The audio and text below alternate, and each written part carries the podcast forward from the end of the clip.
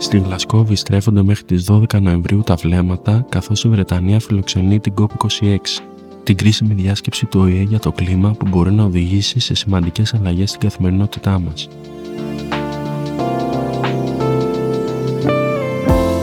Η 26η διάσκεψη έχει χαρακτηριστεί από ειδικούς ως η τελευταία ευκαιρία για την κλιματική αλλαγή, καθώς λαμβάνει η χώρα σε μια περίοδο που η θερμοκρασία του πλανήτη σημειώνει σημαντική άνοδο λόγω των εκπομπών ρήπων από ορυκτά καύσιμα.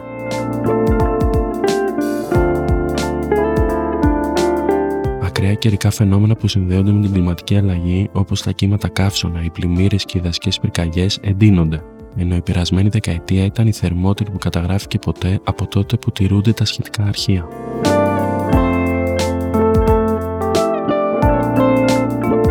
Ειδικοί και κυβερνήσεις συμφωνούν ότι απαιτείται κατεπηγόντως συλλογική δράση και στην COP26, αφού 200 χώρες καλούνται να υποβάλουν τα σχέδιά τους για τη μείωση των εκπομπών ρήπων μέχρι το 2030.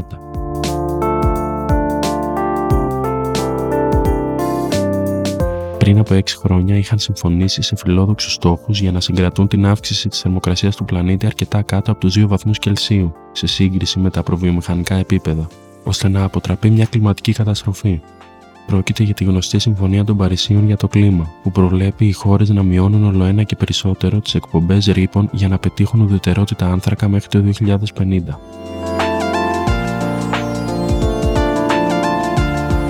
Έκθεση της Διακυβερνητικής Επιτροπής του ΟΗΕ για την κλιματική αλλαγή υπογράμμισε πόσο μεγάλη ανάσα θα είναι για τον πλανήτη αν η άνοδος της θερμοκρασίας περιοριστεί σε 1,5 αντί για 2 βαθμούς Κελσίου. Η έκθεση μάλιστα σημείωνε ότι αν η άνοδος της θερμοκρασίας έφτανε τους 2 βαθμούς θα ήταν καταστροφική για την ανθρωπότητα.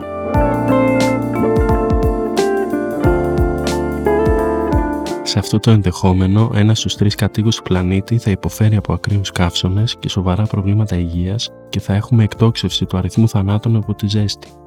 Παράλληλα, η έκθεση τονίζει ότι με την άνοδο των δύο βαθμών θα προκληθεί εξαφάνιση των πάγων στην Ακτική και άνοδος της στάθμης της θάλασσας κατά 87 εκατοστά, με αποτέλεσμα να εξαφανιστούν πολλές παραθαλάσσιες περιοχές.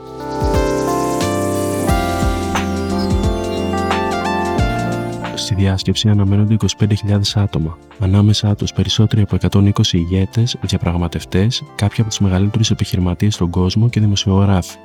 Αλλά προς απογοήτευση ειδικών και επιστημόνων, θα αποσιάσουν ορισμένοι από τους αρχηγούς των πλέον ρηπογόνων κρατών, όπως οι πρόεδροι της Ρωσίας, της Βραζιλίας και του Ιράν.